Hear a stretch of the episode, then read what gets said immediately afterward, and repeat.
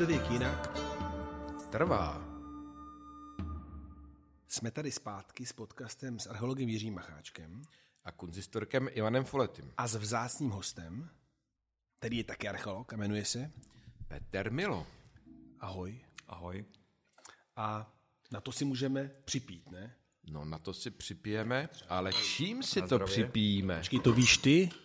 Já to vím, protože normálně víno po- nosíme my, že zajišťujeme, ale tentokrát je velká výjimka, protože víno přinesl náš host, Petr Milo, a je to stylové víno k našemu tématu, protože je to víno z Bulharska, kde Petr vědecky působí dlouhé roky. A je to mimořádné víno mezek, které Čili to vyrostlo, mezek, jo? no mezek, které vyrostlo na Trácké mohyle Hmm. ze 4. století před naším letopočtem. Já miluji bulharská vína, zvláště ty, co nám nosí právě z Bulharska Petr.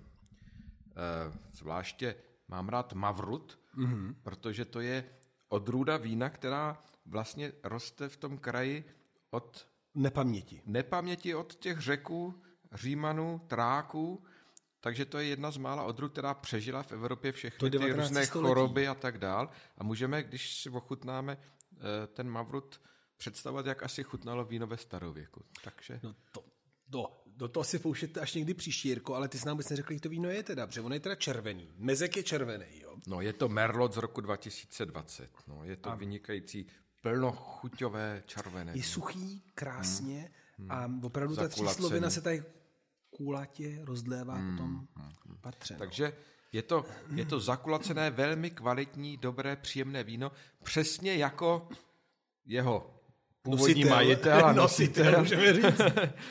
Petr Milo, eh, který je tedy můj kolega na Ústavu archeologie a muzeologie a je to opravdový Weltman, abych tak řekl, ve smyslu eh, jeho vědecké kariéry, protože on k nám eh, přišel ze Slovenska, kde vystudoval vnitře univerzitu, ale doktorát získal na univerzitě ve Frankfurtu nad Mohanem u profesora Henninga. Sepsal opravdu takovou monstrózní obří práci o raně středověkém venkovském osídlení Evropy. Ale pak se trošičku posunul eh, ve svých vědeckých záměrech a eh, zájmech a začal provádět systematické geofyzikální průzkumy vyhledávání archeologických památek v terénu pomocí speciálních přístrojů, o tom ještě možná bude řeč. A začal působit vlastně po celém světě, protože on měří s těmi svými přístroji od Guatemaly, když to tak řeknu, až po Irák, že, kde byl naposledy. Ale jeho srdcovou záležitostí je právě Bulharsko, kde učinil v poslední době objevy mimořádného významu. Tak řekl to bych. musíme se do nich pustit. Určitě. Tak Pe- Peťo, nás by asi strašně zajímalo, asi začneme toho objevu, pak půjdeme do Guatemaly, ale objevy jsou výborný. Jirka už mi něco říkal, protože tvrdí, že si vlastně udělal nejprůlomovější objev v dějinách um, takzvaně byzantské archeologie, tak je to pravda? Nie, není to pravda. Takže přehání. Určitě. No, ale jak tedy potom vysvětlíš, že jsi strávil poslední půl rok Dumbarton Oaks, nejvýznamnějším byzantologickém pracovišti na světě při Harvardově univerzitě? A to je pravda, to je vďaka Bulharsku, vďaka mojim výskumom v Bulharsku, ktoré sme začali pred 4 rokmi. Hmm. Ako popravde, ja som tam nešiel robiť nejaké objavy, ale práve kvôli tomuto vínu. A, To máte, to je úplne normálne, keď bádate dlhé roky v strednej Európe, stále tu meráte hradiska ako Pohánsko v tých bažinách, objavujete nejaké jamy alebo zahlbené chaty, no ale tužite nájsť niečo zaujímavejšie, nejakú kamennú architektúru napríklad. Áno. A keďže som chcel spojiť to, čo robím tu a môj záujem je včasný stredovek v spojitosti s geofyzikou, tak som si vybral práve Bulharsko, pretože to je, sa to dá krásne prepojiť, výskum Bulharsku s tým našim. Áno. Tak som sa vlastne vybral po stopách ako keby žiakov Cyrila Metoda, na, po spátku, áno, a rozhodol som sa, že by som mohol skúmať niektoré z tých hlavných centier, kde oni pôsobili. No a? No a, no a sme tam. podstate ten príbeh sa začal o mnoho skôr, ešte ako študent archeológie. Počkej, ty už u dinosaurů. No, ja, no, tak to, to už je pár rokov dozadu, ale v podstate sa spojili dve náhody. Som tam kvôli tomu, že ako študent archeológie som cestoval do Grécka na výskumy. A hneď pri tom mojom prvom zájazde do Grécka sme sa dostali kopať na uh, lokalitu Promachonas. Mm-hmm. To je uh, lokalita z mladšej doby kamennej a je to vlastne významná lokalita kultúry Promachonas Topolnica. Mm-hmm. A lokalita samotná sa nachádza priamo na hranici medzi Bulharskom a Gréckom. Tam je ešte ostatný drôt, takže počas toho výskumu sa dalo prejsť z jednej strany z Grécka do Bulharska a naspäť. No čo ale bolo zaujímavé, keď nás tam náš grécky kamarát priviezol do Neopetrice, kde sme mali bývať v kultúrnom dome, tak keď som vystupoval z auta, tak ma odrazu po pleci potlapkal jeden chlapík, ktorý akurát... to, to už by dneska bylo veľmi nepováženo. ono to bolo po pleci naozaj. A, a hovorí, ahoj chalani. Po, po slovensky. Po slovensky. Tak sme sa len tak pozreli, nevedeli, len taký blondiák, nikdy sme ho nepočuli, nikdy sme ho nevedeli, hovorí po slovensky. Tak, OK, nejaká náhoda. Vošli sme donútra do toho domu a tam sedí taká staršia pani a hovorí, dobrý deň chlapci, tak vás tu vítam. Po slovensky. Po slovensky. V, v horách Grécku. Netušili sme, čo sa deje. Potom sme zistili, že tá pani je Henrieta Todorová, významná bulharská archeologička neolitu, ktorá študovala na Slovensku, kedysi v Bratislave, takže hovorí plynule po slovensky. No a ten chlapík to je Ivo Vajsov, jej syn. Mhm. Takže to bol môj prvý taký kontakt s bulharskou archeológiou. Potom ten druhý bol, keď som e, študoval vo Frankfurte, kde som si robil doktorát, tak e, môj vlastne doktor Fáter, profesor Henning, mal taký záujem kopať Bulharsku. Musíme říct našim divákům, teda posluchačům, doktor Fáter je psychanalytická situace. To je vedoucí doktorátu, kterýmu my říkáme tatínek nebo maminka ukazuje to, jak nezdravé to může vytvořit prostředí, protože to je jako v rodině, pak je puberta a tak dále. Ne, to je doktor Fáter, je vedoucí doktorátu, ale naznačuje to, do jaké míry jde o rodinný podnik. Pardon, takže doktor Fáter. Jo, takže bol to Fáter môj. Už jenom tatínek. No, takže on, on vlastne mal svoje aktivity v Bulharsku a potom som sa vlastne s ním tam dostal a aj keď on už síce nekopal v tých hlavných centrách, ako sú napríklad Pliska alebo Veľký Preslav, čo sú prvé a druhé hlavné mesto bulharského štátu ranostredovekého, ale minimálne som tam bol, videl som to a ohromilo ma to. Mm-hmm. Hej. A potom som sa odtiaľ vrátil, že začal som pracovať v Masarykovej univerzite v Brne a hovoril som si, no bolo by dobre sa tam dostať naspäť, začať tam niečo robiť. Ale nevedel som ako, pretože som nemal kontakty na tých Bulharov a tých, čo som aj mal, tak mi hovorili, že na tieto lokality, na tieto dobré sa nedostaneš, to nemá šancu. Mm-hmm tak som... Protože to musíme no. dělat vsuvku, ne? To je ta archeologická soutěživost, soutěživost, že jo? Kdo má vlastně, že to, to, tak by to vysvětlete, to je fakt jako na divokém západě, že si prostě vyklí, vy, vykolíčkuješ ten svůj kus a nepustíš tam no. nikoho.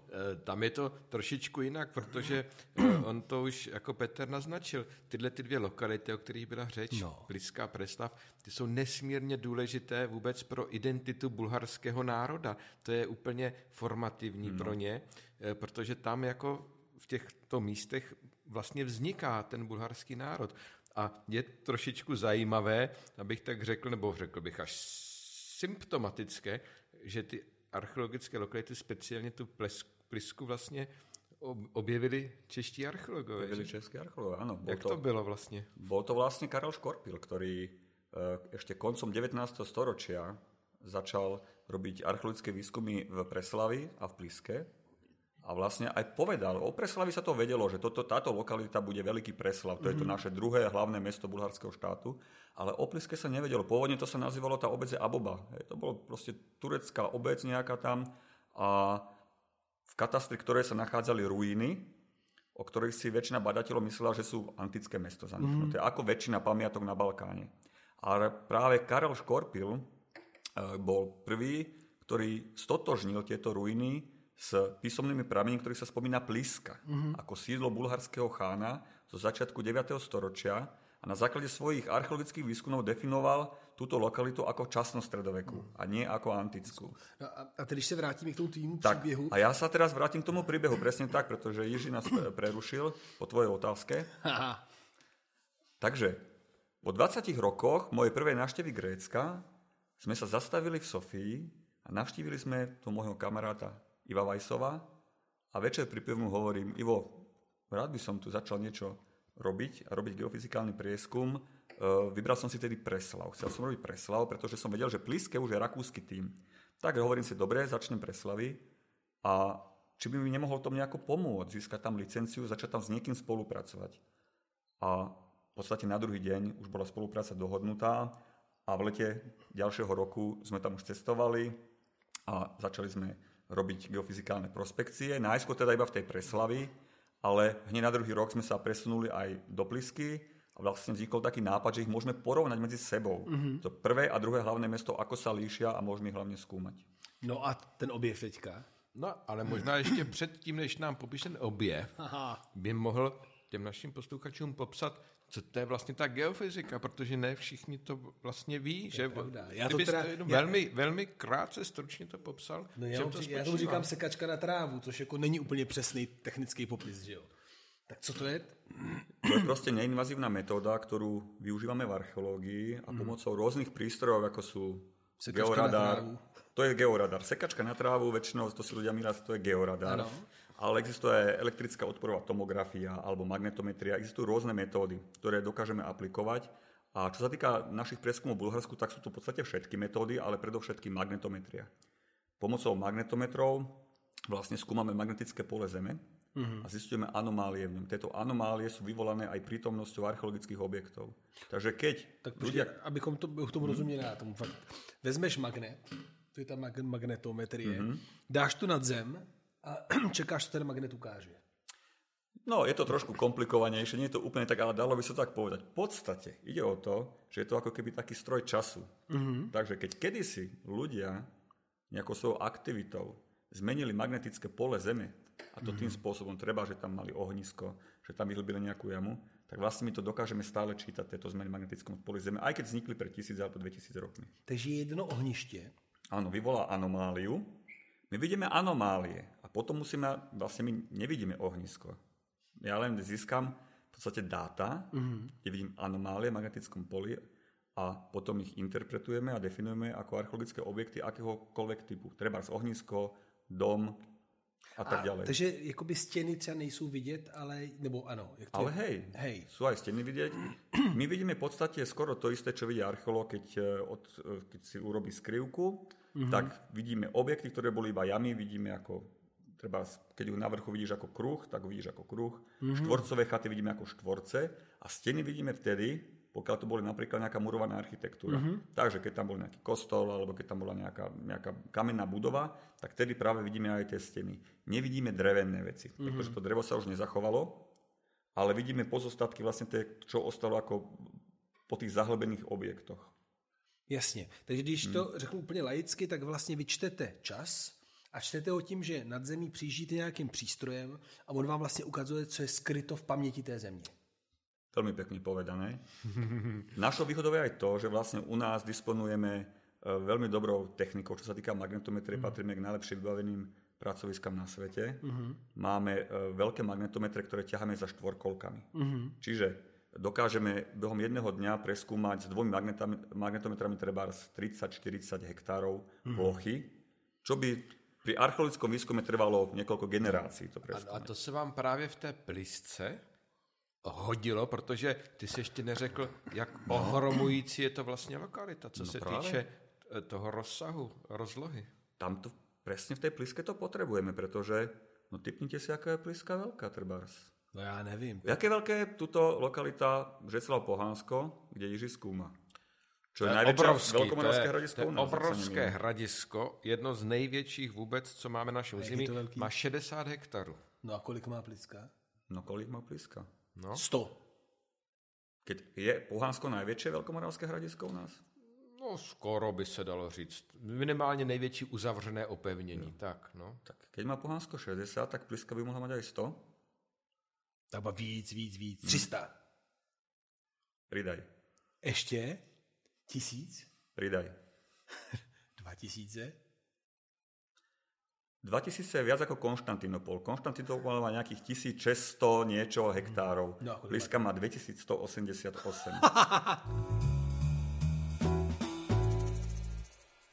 Takže je to pravdepodobne uh, Největší. možno najväčšia lokalita na svete, určite v Európe, uh, v stredobyzantskom období, keď sa bavíme o nejakom 8., mm-hmm. 9., po prípade 10. storočí, tak v podstate Pliska bola väčšia ako Konštantinopol a väčšia ako akákoľvek iná známá lokalita v Európe. Počkej, ale to znamená, jako, jak bylo jasno, že jo, Moskva do Napoleona je obrovská, ale přitom je na platce a u každého domu jsou čtyři zahrady. A samozřejmě Moskva je větší než v té době mnoho evropských měst. Nicméně je to úplně jiný typ aglomerace, že jsou od sebe ty chaty roztahaný a je taková vlastně velikánská vesnice. Tak je Pliska opravdu město, nebo je to velká vesnice, obrovská vesnice? No a práve k tomuto má dať odpoveď tá geofyzika, ktorú tam robíme, no. pretože archeologické výskumy, ako som už spomenul, tam začali koncom 19. storočia, čiže prebiehajú už teraz 125 rokov archeologického mm. výskumu. A čo sa dobre podarilo preskúmať je vnútorné pl- mesto. Tá Pliska sa delí na dve časti. Je to také vnútorné mesto, ktoré je opevnené kamennou hradbou. To má kolik hektarů? To má nejakých, e, e, to má asi, koľko to má, 300 x 300 metrov, myslím, alebo tak niečo menej. Hej? Čiže mm. to nie je také veľké. Ale to malo byť práve to centrum, kde je vlastne palác, kde mal sídliť chán a, a, a dvor. Takže vlastně palác víceméně je to centrum. No ale rôzne budovy sú to. Mm-hmm. Áno, drevené, ale aj kamenné. Mm-hmm. A táto časť je pomerne dobre preskúmaná. Boli tu veľké výskumy, samozrejme, pretože tam bolo najviac vidieť ruín, tam sa sústredoval výskum. Čo je ale doteraz záhadou, je to vonkajšie mesto. Mm-hmm. A tá tvoja otázka znie, ide práve týmto smerom, pretože o tom sme veľa nevedeli. A viac menej bádatelia sa domnievali, alebo sa stále teda domnievajú, že veľké časti tejto plochy boli prázdne, mm-hmm. neusídlené, alebo tu boli len osady mm-hmm. S rozptýlenými domami, bez nejakej organizovanej štruktúry, e, po prípade sem tam nejaké bojarské dvorce, čiže dvor, dvory Jasne. nejakej bulharskej aristokracie a, a to je všetko. Mm-hmm. A? A dostávame sa k tomu výsledku tých našich prieskumov a to je to, že sa nám podarilo zistiť, že do istej mie- miery môžeme povedať naozaj, je to mesto. Nie je to len nejaká lokalita mm-hmm. alebo nejaký, nejaký kamp, kde boli opevnení. Ešte musím povedať, že to opevnenie tých e, 22 km štvorcových je drevozemný val. Je to čiže iba priekopa a val. Nie je, to, nie je to regulárna hradba kamenná, ako mal napríklad Konštantinopol. Áno. Ale napriek tomu, to, čo je zaujímavé, je to, čo sme tam zistili v tom, v tom vonkajšom meste. Zistili sme tam regulárna sieť ulic, dvorcov, mm. na ktorých sa nachádzajú domy, zahlbené chaty, po prípade kamenná architektúra. Kostely, že? Kostely. a sú tam Jir- samozrejme aj kostely. Jirka říkal, tam máte nějaký kostel plus 100 dolů. Jak je to velký, ten největší? Ty jsi říkal něco strašného, ne? No tak to je ta velká bazilika, která už byla proskoumaná eh, vlastně archeologicky, že? Mm-hmm. Ale to je jeden z největších, podle mě... To je eh, najväčší eh, kostol na Balkáne v na- podstate. Kostel na Balkáne. V, A jak to je velký? obdobia. No ona má, myslím, že vyše 100 metrov na dĺžku, tá bazilika. Ona mm-hmm. je to súčasťou kláštora časnostredovekého. Každopádne my nie sme si úplne istí, či to je, nie je ešte stavba z neskorej antiky, alebo je to naozaj spájané mm-hmm. až, až e, s Bulharmi. No, ale, ale eh, ten význam těch nových objevů, co jim tam udělali, je, že právě pomocí té geofyziky našli řadu nových, naprosto neznámých kostelů právě z 9. století, z raného středověku, že? A, a jsou to baziličky takový, jo? nebo jak to vypadá? No, nie, sú to väčšinou malé jednoloďové kostolíky. Mm-hmm. Máme aj typ bazilika, to sú tam dve, tro, dve trojloďové baziliky. Doteraz neznáme, ale väčšinou sú to malé kostoly, by som povedal, že asi súkromné stavby, ktoré sa nachádzajú na nejakých dvorcoch. Mm-hmm. A ten počet je zaujímavý, možno aj nebudem radšej hovoriť koľko, keď sa tak zoberie, že čo je najväčším snom trebárs archeologa včasného stredoveku na Morave. Čo by tak rád objavil? No, například Velkomoravský kostel, což se nám podařilo na Pohansku. Jeden. Jeden. Jeden. Rotundu, jednu. Takú maličkú rotundu tam našli. No, no. To, takéto objavy, čo tam máme, takýchto kostolíkov na Pohansku, to ani nepočítam. Aha. Já berem len té regulérne No kostoly. ne, no tak ono to je tak, jako, to, proč mluvíš jenom o archeolozích, je to i o uměnovědcích. Když objeví nějaký stavbu, kostel z 9. století, Tak je to bomba. tak je to bomba. že oni třeba objevili takových kostelů třeba několik za jeden den? No, to zase, zase by som to nepreháňal. Sú aj dní, kedy sme žiadny nenašli. Ale keď sa zadarí, tak sa zadarí. Nie sú to asi dve desiatky takýchto, takýchto staviek, ktoré tam máme. Samozrejme, my ich nevieme ešte datovať. Mm-hmm. Uh, nevieme, z akého sú obdobia. Bulharsko, bulharský štát prijal kresťanstvo v podobnom čase ako u nás na Veľkej Morave, oficiálne v roku 864 za Borisa. Takže Predpokladáme, že tieto stavby vznikali v druhej polovici 9. storočia, ale Pliska bola osídlená v 10. storočí a Veľký Preslav predovšetkým v 10. storočí. No, prosím vás, ale ekonomicky to znamená, jako když postavíš kostelů každý den jeden, že jo, tak to jsou prostě obrovský peníze. Odkud ty peníze šly v té Plisce? Odkud bylo to bohatství? No, práve ono je tom zaujímavé, že to bohatstvo sa ako keby koncentruje do tých lokalít ako Pliska a Preslav. Keď, budeme, keď budeš skúmať ďalej Bulharsku, áno, nájdeš ďalšie také kostolíky, môžeš objaviť, ale už takto koncentrované bohatstvo na jednom mieste nenájdeš, lebo to boli centra. Čiže metropole skoro. Sú to metropole a, a jednoducho tam sa koncentrovali asi dane, poplatky z celého Bulharska. No a hlavně tam... taky si člověk musí představit, že jsme v předpolí e, Byzantské říše, že oni, ty bulharští chánové byli v permanentním vztahu. konfliktu a vztahu a, a e, kontaktu právě s Byzancí a jakási ta nejbližší periférie vlastně tyla, abych tak řekl, i z toho bohanství ale té jako, vlastně byzantské říše. To je krásný, ale to, já tomu nevěřím. Že prostě postavíš v devátém století tak obrovský město, jenom proto, že jsi jako za rohem od Byzance, mi nestačí. Samozřejmě my víme, jak je bohatá Byzance kolem roku tisíc, že jo? Ale přesto mi to přijde, že tam musí být nějaká neuvěřitelně jakoby nosná ekonomická cesta, která ty prachy táhne. Jo, my jsme měli teďka přednášku o arménským Ani a tam prostě, jakmile se odchýlí ta hedvábná stezka, ne, tak to obrovské město o stovkách kostelů zmizí jakoby vlastně během pár desetiletí, že jo. A co to mohlo být? No, ono je to v podstatě podobné. Vznikom vlastně bulharského štátu, toho prvého, zanikajú aj tieto lokality. Respektíve Veľký Preslav funguje ďalej ako, ako byzantské mesto, mm-hmm. také spra- e, miestnej správy, ale už to zrejme nemalo uh, tú veľkosť a to bohatstvo. Uh, celé to poukazuje na to, že naozaj Eh, tam sa to bohatstvo koncentruje a poukazuje na to aj niečo zaujímavé. My sme tam našli veľké brány, mm-hmm. ktoré majú 4 hektarové veľké vstupné brány a cesty, ktoré vedú z každej strany a mhm. predovšetkým zo západu no, takže ne do, do toho centra a, a sú vyšlapané. Tie cesty sú vyšlapané a veľmi podobné štruktúry poznáme napríklad z Blízkoho východu, mm. už, už z praveku. A tam vznikli vlastne, vyšlap, že to urobili zvieratá. Dobytok, ovce, kozy. Takže ono sa zdá, že cez tieto veľké brány a po tých cestách tam sa hnali daně a to vo formě hlavně dobytka, třeba alebo koní. Takže místo, kde se utrhy daně, neuvěřitelný bohatství. Přesně tak.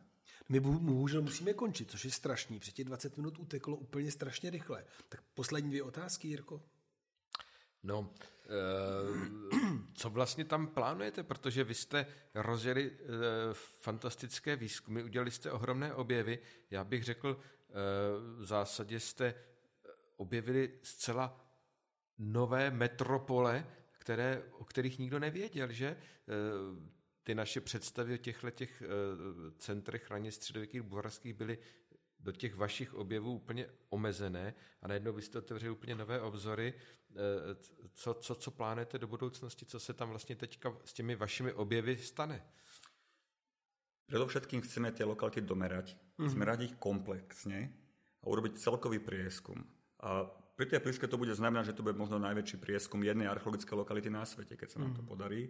Čo je zaujímavé, že v podstate všade, kde meráme, tak sú tam nejaké nálezy a keď to bude komplexne celé zmerané, tak to začneme vyhodnocovať. A uvidíme, čo na to veľa otázok o tom, akí ľudia tam žili, vlastne čím sa zaoberali, si môžeme až položiť až potom, keď budeme mať toto zmeranie. My sa môžeme zabrať otázkami, koľko tam bolo ľudí, ale aj, takými, koľko spotrebovali treba dreva na stavbu mm. tých budov alebo kamenia. Kde sa to všetko ťažilo? Čiže počítať objemy, pretože my vieme naozaj povedať, koľko tam bolo domov na základe tej geofyziky. Sice nevieme, či boli všetky súčasné, ale minimálne môžeme ten akumulačný počet tam dať. Takže do budúcna uvidíme. Momentálne, čo je, som veľmi rád, že sa nám podarilo získať projekt NAKY z Ministerstva kultúry, v rámci ktorého budeme nasledujúcich 5 rokov bádať a budeme porovnávať práve lokality z Moravy s týmito bulharskými centrami a pôjdeme teda, zase sa vrátim na ten začiatok, pôjdeme po tých stopách žiakov Cyrila Metoda. To je krásný. No já mám teda úplně poslední věc. A to je taková ta moje otázka občas na tělo, ne? Jaký to má smysl? Jaký má smysl dělat dneska archeologa a hledat ty podzemní věci? Protože často lidi, kteří nás poslouchají, si pořád říkají, že ty archeologové historici umění pohádkáři. Ale jaký to má pro tebe smysl? Co tě žene? Proč to máš rád? Protože to na tobě vidět. No ja tam chodím rád kvôli tomu vínu, To je silný argument pro národ alkoholiků. ale a nielen kvôli vínu, aj kvôli tomu jedlu. a kvôli ľuďom, ktorých mám rád, ktorých tam mám veľa už známych kamarátov, takže to nie je len o práci. Vlastne celé to vzniklo, my tam chodíme v lete. Mm-hmm. Nie je to ani tak ďaleko od mora, čiže študenti a moji spolupracovníci tam idú veľmi radi a snažíme sa spojiť proste e, pohodu mm-hmm. so zážitkom a s prácou. A tedy sa to oplatí. No to, to úplně beru, ale ta archeologie. Co, k čemu nám ta archeologie No tak je? To sa musíš opýtať Bulharov, k čemu to je. Hlavne ja si myslím, že pre nich to má veľký význam, pretože práve keď sa stretne s niekým a bude mi hovoriť, nie, my má naše centra sú veľmi dôležité a významné, tak ja mu poviem, nie, nie, nemáš pravdu, sú ešte väčšie a ešte dôležitejšie. A si myslím, že pre, tý, pre mnohých ľudí v Bulharsku je to veľmi dôležitý fakt, že si uvedomia, ako majú skvelú minulosť. Já bych jenom to dokumentoval ještě, pokud můžu, eh, tím, když člověk přijede do Sofie, hlavního města Bulharska, tak tam v tom centru na jedné straně stojí prezidentský palác, na druhé straně toho centra eh, stojí parlament a přesně uprostřed mezi nimi je archeologické muzeum. Jo? Mm-hmm. Tam je to postaveno opravdu eh, ta identita toho národa na té, eh, řekl bych, té, té, té historické hrdosti a do jisté míry i u nás je to podobné, protože vemte si jenom, tady slavíme státní svátek Cyrila Metodě, že? Mm. A je to o tom, o, to o tom mýtu toho národního počátku, jo? jak vlastně ten stát vzniká, na jakých eh, základech je postaven vlastně étos toho státu, vychází z těch historických kořenů a když je nebudeme znát, nebudeme je aktivně zkoumat a taky podrobovat jakési neustále kritice a přemýšlení o tom, pokud bychom jenom pořád replikovali stále dokola to, co nám zanechali naši předchůdci, no tak bychom vlastně svým způsobem intelektuálně upadali a, a e, ten národ, ten stát, ta naše společnost, pospolitost by vlastně de- degenerovala. Proto jsou archeologové, kunzistorice a historici, aby o těch věcech neustále znovu a znovu přemýšleli. Abychom si uvědomili, že jsme možná liputáni, ale že stojíme nebo sedíme na ramenou obrů. Přesně tak. A na to Si si, připijeme. My jsme to už zase vypili. No, to je, Tím, že bulharské meskovské víno, nebo víno mezek je výborné. tak jo. Tak moc děkujeme. Tak Na zdraví za a- pozvanie a možno, že zase na budúce. Jo, A na zdraví. další nové objevy v Bulharsku. No, na největší naleziště na světě.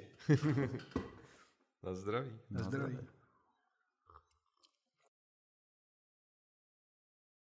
Vyrobilo Centrum raně středověkých studií při semináři dějin umění s finanční podporou aučního domu Zezula. Scénář Ivan Folety a Jiří Macháček. Zvukový záznam Gajana Achverdianová a Anna Kelblová. Zvuková postprodukce Gajana Achverdianová. Znělka Jakub Kraus. Podcast Středověk jinak trvá.